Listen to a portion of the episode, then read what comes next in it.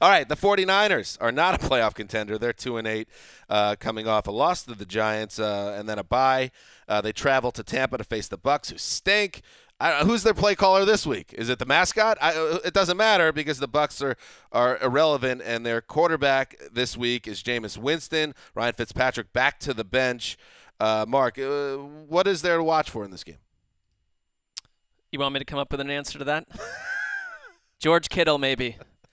I'll say this. Kyle Shanahan has shown that he can – there's not a lot of coaches can do this, that can make the most of a backup quarterback and a third-string quarterback. On the other side of the ball, I feel like Dirk Cutter is authoring a new updated uh, you know, guide on how to get fired because you can't make either of your quarterbacks work. It's constant drives that are blowing up in the red zone. I mean, they go for from fourth to one last week. Fitzpatrick cannot sneak in for the first down. They have Jameis Winston fumbling the ball a yard outside of the end zone, which they're lucky resulted in a touchdown. They had a pick six. I mean, they're a they can do a lot in between in between the red zones, and they can't do anything inside of it.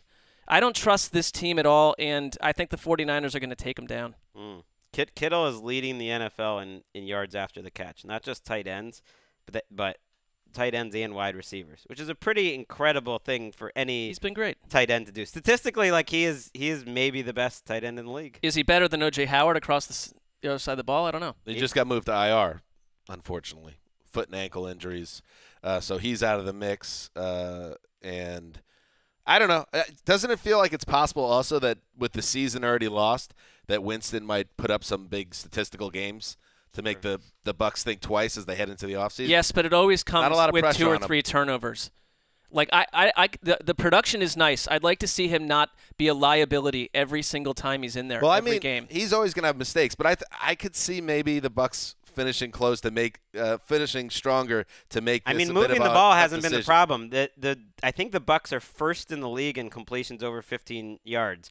Them and the Rams are the top two teams by a decent amount. That's a lot of that's Fitzpatrick, but a lot of it's Winston too. Is averaging eight and a half yards per attempt. It's just the turnovers are a killer, and I do think he could be the Bucs quarterback next year. There's no way Dirk Cotter's making that decision. It's Jason Light's probably not making that decision. So it's hard to say that whoever they hire to run their football operations is definitely going to rule out bringing back Winston on a one-year contract when he looks at all the options. No, it's going to be Gruden and Derek Carr part two here, all offseason. Here's the thing. If you're well, – we'll have the offseason to talk about it. But if I'm the Bucs, it's like – and you're drafting a quarterback, like why not draft a quarterback and keep Winston for one more year?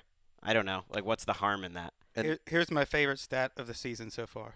There are three quarterbacks in the N F L with eleven or more interceptions.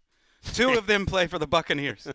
Oh, my God. That's, that's right, incredible. And only Sam Darnold and Josh Rosen have worse passer rating since week three than those two Bucs quarterbacks. And whoever's running the Bucs, they'll have to make the decision. To your point, Mark, Winston, for all his ability, has thrown fifty-five interceptions since he entered the league. That's tied with Blake Bortles, the much-maligned Blake Bortles, for worst in football.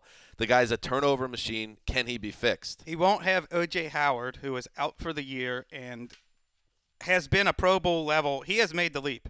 A Pro Bowl level tight end this year. That guy's going to be incredible going forward next year.